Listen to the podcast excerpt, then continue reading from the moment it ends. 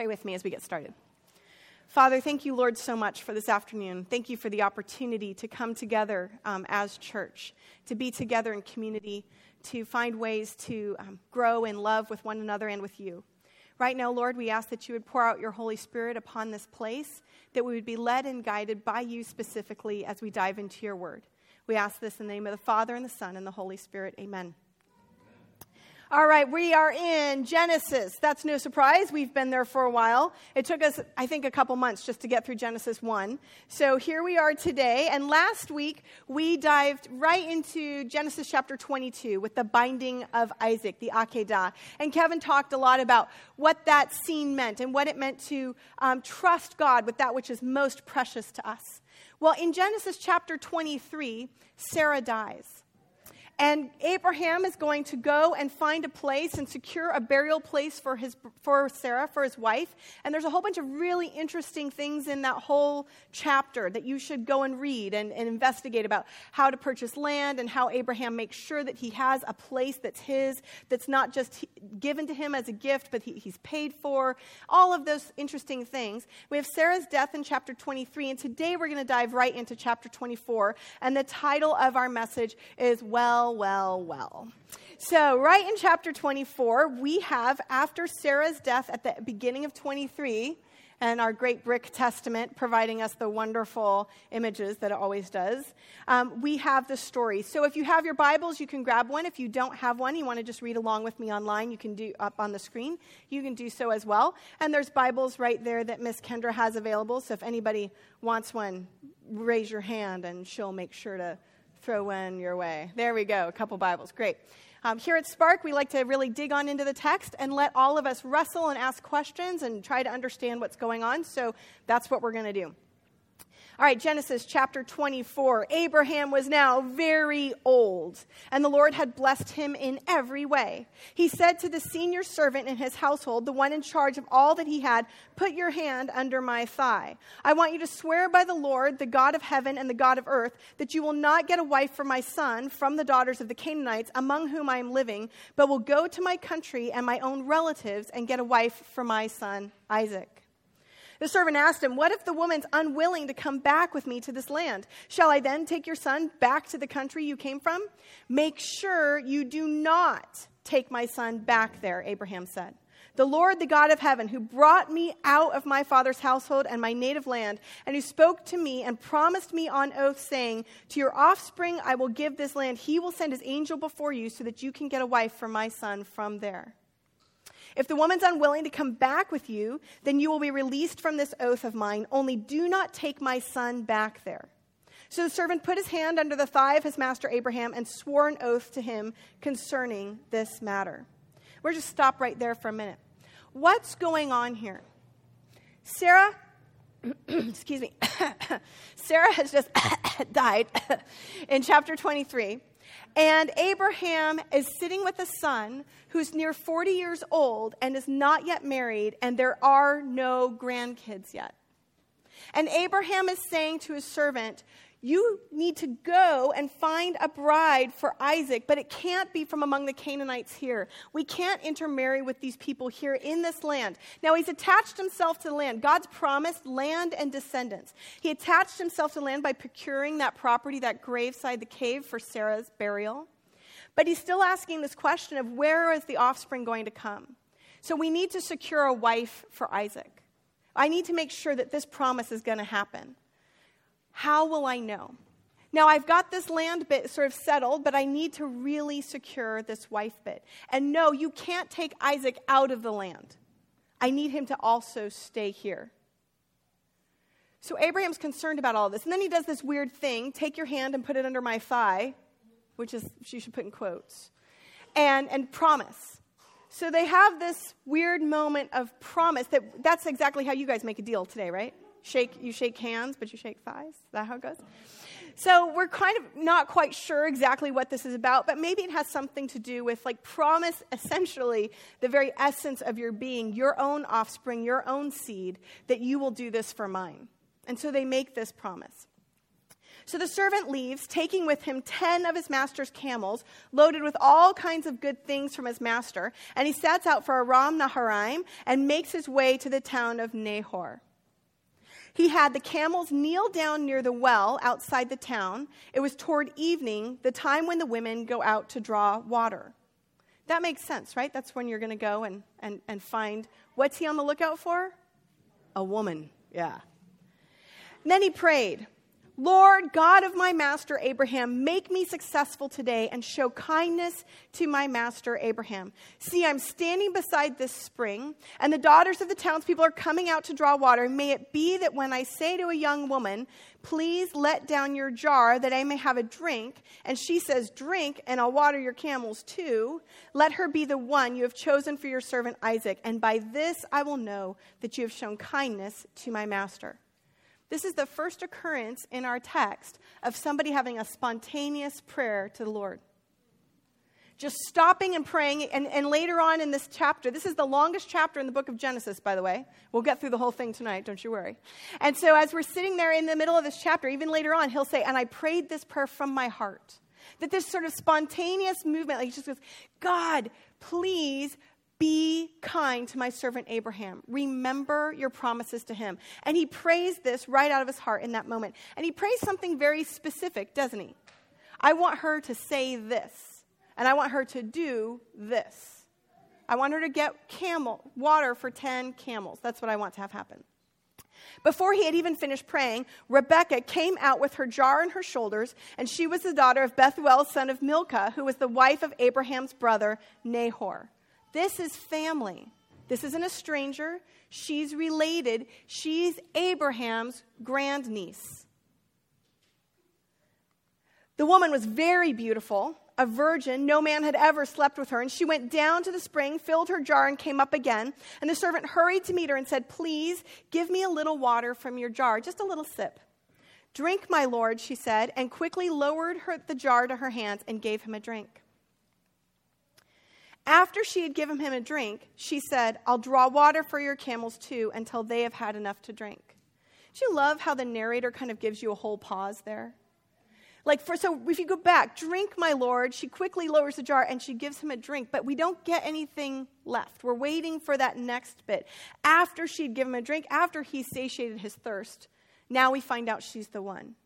I'll draw water for your camels too until they have had enough to drink.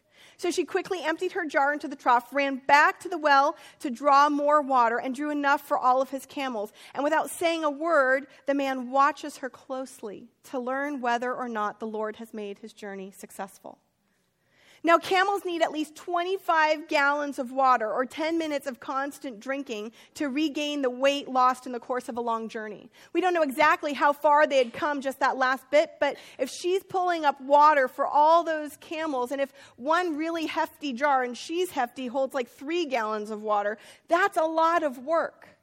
And he's sitting back going, I wonder if she's the one, right? He's just going to wait and make sure it's like all of the whole amount for all nine camels. It's not enough. It's got to be all 10 camels that are going to get enough water to drink in this moment. When the camels had finished drinking, the man took out a gold nose ring weighing a beka and two gold bracelets weighing 10 shekels. And then he asked, Whose daughter are you? Please tell me, is there room in your father's house for us to spend the night? Isn't that exactly how your marriage proposal went? Right? Exactly. I mean, Kevin, he didn't start with the ring. He just went boom, right there, nose ring, just clipped it on in, and we started right away. This is a betrothal ceremony right here at this well. And this is exactly how we would expect things to start to happen. But interestingly, Rebecca is there, but her brother is not there yet. Her father is not there yet. But they're having this exchange down by the well. And Isaac's not there either. This betrothal is happening by proxy, right? So, you know, when Kevin, you know, proposed to me, he had somebody come and ask for, right? It's like junior high. Hey, check this box. Yes or no, will you? Yeah? Okay. And then, okay, I'll go tell him. So by proxy, the servant asks, and Rebecca takes these things, and she answers him, I am the daughter of Bethuel, the son that Milcah bore to Nahor. Now, here we've put in here just a nice little graphic for y'all to see how they are all related. Okay? And then she added, We have plenty of straw and fodder as well as room for you to spend the night. And I only put that graphic there because I think a lot of us today would be like, what is that young girl doing talking to that strange man down by the well, accepting jewelry and then bringing him back home into the household, right? This doesn't make any sense to us in our culture. But in their culture, they're not strangers. They may not know each other, but they wouldn't use the word stranger or ger in Hebrew for one another because they're family. They're from the same tribe, essentially. They have the same household. And, and how that sort of nomadic shepherd lifestyle works is that if I know where you belong and I know what household you are set into, then you are safe. And I treat you with that type of respect. So the man bows down and worships the Lord, saying, Praise be to the Lord, the God of my master Abraham, who has not abandoned his kindness and faithfulness to my master. As for me, the Lord has led me on the journey to the house of my master's relatives. And the young woman ran and told her mother's household about these things. Now, Rebekah had a brother named Laban, and he hurried out to the man at the spring. As soon as he had seen the nose ring and the bracelets on his sister's arm and heard Rebekah tell what the man had said to her, he went out to the man and found him standing by the camels near the spring. Notice that Laban's first thing that he's looking for is how much loot she just got. This is the narrator's way of sort of flashing a little bit of foretelling to you. Hey, just so you know, Laban's going to be interested in stuff. Laban's going to have a little bit of an issue with greed. This is going to come up in a couple chapters with Jacob, right? Isn't it so fun that the narrator just like to slide this little bit? he doesn't say Laban's greedy. He doesn't say Laban likes shiny things. He just goes, by the way, that's what he noticed first. And then he runs. Come, you who are blessed by the Lord. I saw that bracelet. And why are you standing out here? I've prepared the house and I have a place for your camels. And so the man went to the house and the camels were unloaded and straw and fodder were brought for the camels and water for him and his men to wash their feet. And then the food was set before him. But he said, I will not eat until I've told you what I have to say. And then at this point, the whole chapter retells everything I just told you he retells nearly word for word, not quite, and there's some interesting things to compare and contrast, and you can go and, and look at that someday, but he retells the entire story near word for word. I love this because it actually is such a beautiful echo of how this story was originally told. By campfires, late at night, sitting with the kids, and then what happened? And then he said this, and they retell it again, exactly with a few little nuances and they retell that story over and over and over again. You wonder how we walk around with our Bibles. It's because people have been telling these stories over and over and over again until they had the time when they were written down, and now that they're in our little pocket Bibles and on our electronic devices, right? So he retells the whole story, which I won't do here. So we're going to skip ahead to, to verse 50. So Laban and Bethuel answered, This is from the Lord. We can say nothing to you one way or the other. Here's Rebekah. Take her and go and let her become the wife of your master's son as the Lord has directed. That's exactly how you want your family to respond, right? We've never met the guy, but this sounds good. Go ahead. We like that bracelet.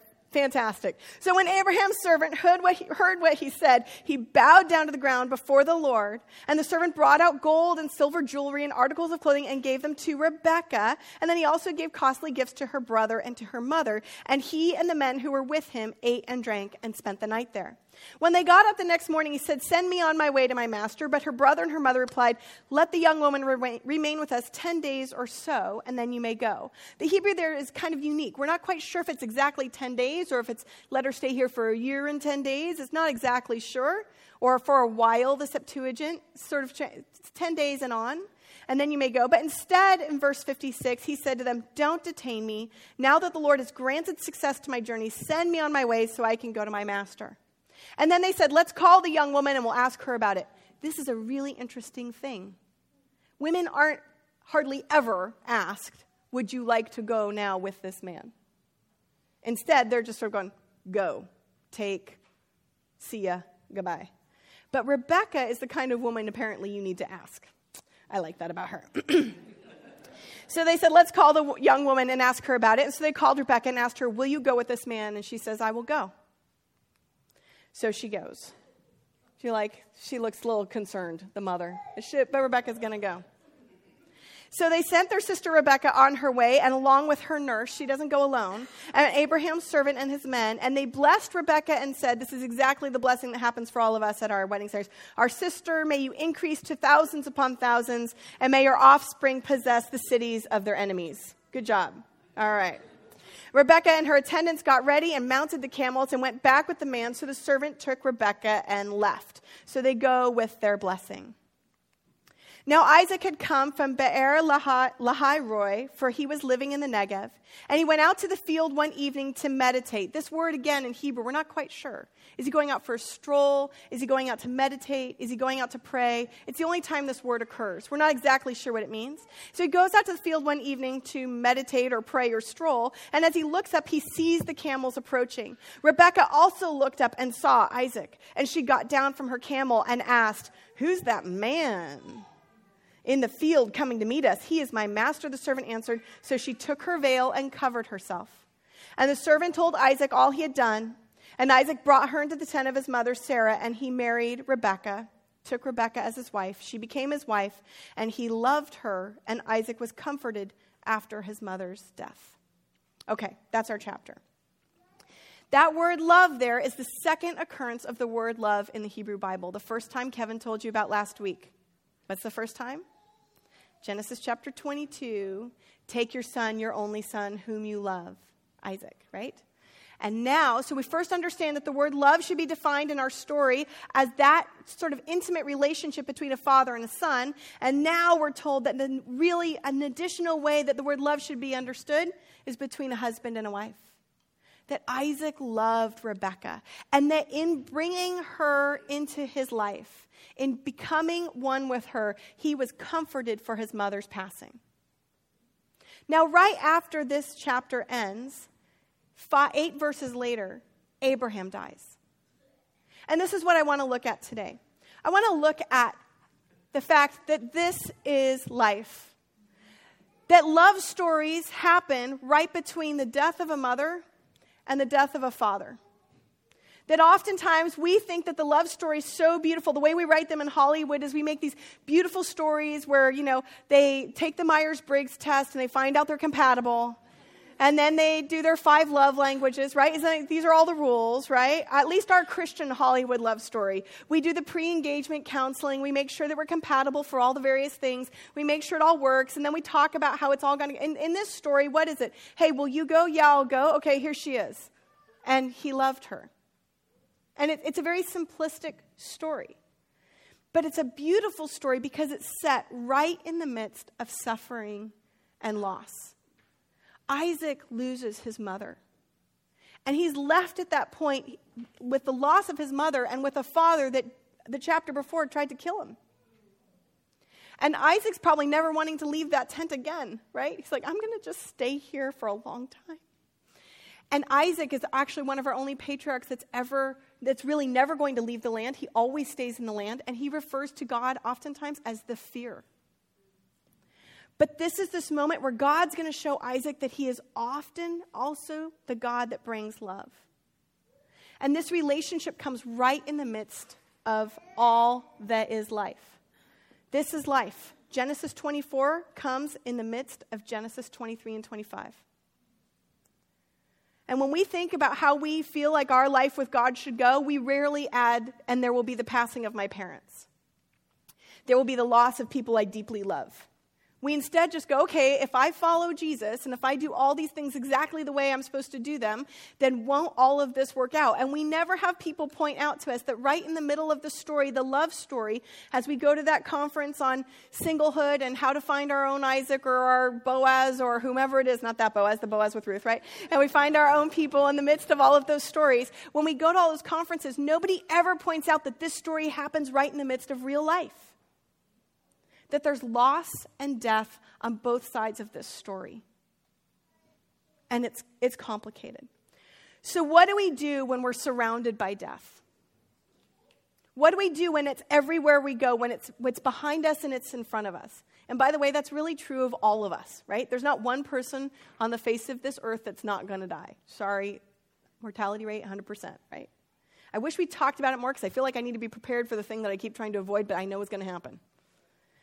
How can I be assured of his promises when I'm surrounded by the reality of loss and pain and death? Well, the first thing that we learn from the servant is that we pray right? This servant, this unnamed servant, is this first person that just starts to pour out and say, God, I really need you right now, and I'm going to be really specific, and I need you to do this specific thing. So if you are feeling like you're starting to get bound in between that which doesn't make a lot of sense, and maybe the loss isn't yet the loss of a loved one, but maybe the loss is, is the loss of a dream that's not happening the way you thought it was going to happen. Maybe it's that you aren't yet married and you thought you would be this by this time. Maybe it's that you are married and you thought it'd be a lot different than it is. Maybe it's that you don't have the job yet, that you're sitting there waiting for the bills to get paid. And maybe it is real loss. In all of those situations, what do we do? The servant says, cry out, pray. And he gives us this beautiful example of just this heartfelt prayer. The next thing that we can do in these situations is we can look for faithful people. And this is exactly what the servant goes to do. He goes to the watering hole, right? He goes to the water cooler. This is exactly where we would go today, the function of the well today, right? Sit down and start to chat. He goes to the place in the evening time where the women are going to come and they're going to get the water. And he's going to try to find this person. But he's going to look for a specifically faithful person because he's prayed a specific prayer. And actually, the well in ancient time functions in this really interesting way, right? The watering hole, just like we talk about bars and water coolers today, it's that same kind of way. And if we look through the Bible, the reason why this talk is called Well, Well, Well is because we have Rebecca doing something really amazing at a well. And then in Genesis 29, Jacob. And then in Exodus chapter 2, Moses. And in each of these well situations, we're going to find that they're going to get betrothed. And the situation is going to be a little different each time. So Rebecca is going to do this Herculean effort and she's going to water 10 camels. But Jacob's going to be required to move a giant stone that no one else can move. And then Moses is going to fight off these bad shepherds. And in each case, they're going to end up with betrothals afterwards. So this the well puts on display what a faithful person looks like. The well, this moment puts on display what it looks like to not just say, that person's nice. Oh, isn't it nice that they scored this on the Myers Briggs? Oh, we'll get really connected this way. Instead, we're looking for faithful people, people who take action, men and women of action who end up demonstrating that they are who they say they are. And in Rebecca's case, we find out that she's not only beautiful, but she's trustworthy. She's purposeful in her actions. She takes initiative. She addresses the servant. She's courteous. She's kind. She gives him drink, draws water for the camels. She risks. She goes. She gives consent. She returns with the servant. She marries Isaac. She's thoughtful and a planner. And that's going to all come into our next Rebecca story with Jacob and Esau. Rebecca is a woman of action and she takes action. So when that servant shows up, he's looking for faithful people. When you and I are in the midst of that despair, when we're trying to find a place where we can start to see how, what do we do when, when death and loss and disappointment is on all sides? We pray and then we look for faithful people. Who can I go and start to align myself with? Who is living a life of faithfulness so that they can encourage me and they can help me to live a life of faithfulness as well? And then we're going to stop and we're going to look for God's faithfulness. We're going to go where the love is. And that's what Isaac does. In this story, he's lost his mom. He's about to lose his dad. At the beginning of Genesis chapter 4, when Abraham gives this charge to his servant, those are Abraham's last recorded words. And they're very much sounding like a deathbed confession, like he knows he's on his way out. And Isaac's got to know that too. And in that loss, when, when Rebecca comes, Isaac goes where the love is right? He loves Rebecca, and he finds a way to start to live that love out in his life. When you and I are surrounded by loss, when we're surrounded by disappointment, when we don't know which way is up, we're going to pray, we're going to look for faithful people, and we're going to go where the love is. Have you ever been with somebody that knows to find the life in the room? You know, the moment that you start hanging out with them and you're, and you're in a room, you know that if you walk into a room like this together, that that person's going to go find the other person in the room that's full of that love and full of that life, and they're going to meet and talk together. What if you and I could be that person that could naturally gravitate and go where the love is? And let's seek comfort from his people. It says that Isaac was comforted after the loss of his mother in the love that he had with Rebekah. This is what we get to do for one another, you guys. You and I, if we're not in that space where we're feeling pressed in by loss and pressed in by questions, guess who we get to be? We get to be the ones that bring the comfort. We get to be the ones that bring love. We get to be on the lookout for those people in our lives as we're staring or fighting. We can see, you can see when somebody's in the midst of grief and loss. You can see that on their face. You can see when they're struggling with something. And when you and I are in that place, we get to say, Well, I'm not there right now, but I might be tomorrow. So I'm going to go and I'm going to bring love and I'm going to bring comfort. And I'm going to start to bring that through my faithful action. And then we remember his promises. Because the real question in this entire thing is will God be faithful? Because Sarah has died and Abraham is about to die. And we see that maybe there's a promise of land, but we don't really have all of it. We have this tiny little place that's a grave. And we're so concerned. I mean, Isaac doesn't yet, yet, not yet have children to pass along. Where's the promise, God? How will you fulfill it? Well, when we're stuck in those places, we're going to remember that God is faithful. And we may not see it the way we want to see it, and it may not even in many ways happen in our lifetime. But when you stand back and you look at the grand narrative of history, when you start to see how God has been acting, He's the central character of this story from Genesis through Revelation, we can start to see how God has been faithful. And find the other ways where, even if it's not happening in the one way that we want it to happen right now, that He's being faithful in these other ways in between. He's promised and been faithful in all these little ways. Well, well, well. Amen? Amen. Let's pray. Heavenly Father, God, thank you, Lord, so much for this opportunity to be encouraged by this story in your word. Lord, I pray that in this room, those of us who are hurting would find comfort and would find your love and your faithfulness. Those of us who are in places of strength would be able to be that comfort and love for your kingdom and your glory alone. God, give us eyes that see and ears that hear that we might build more of your kingdom here on earth and help us continue to embrace the truth of your promises, um, even when we don't see them right in front of us. We ask all this in your holy name. Amen.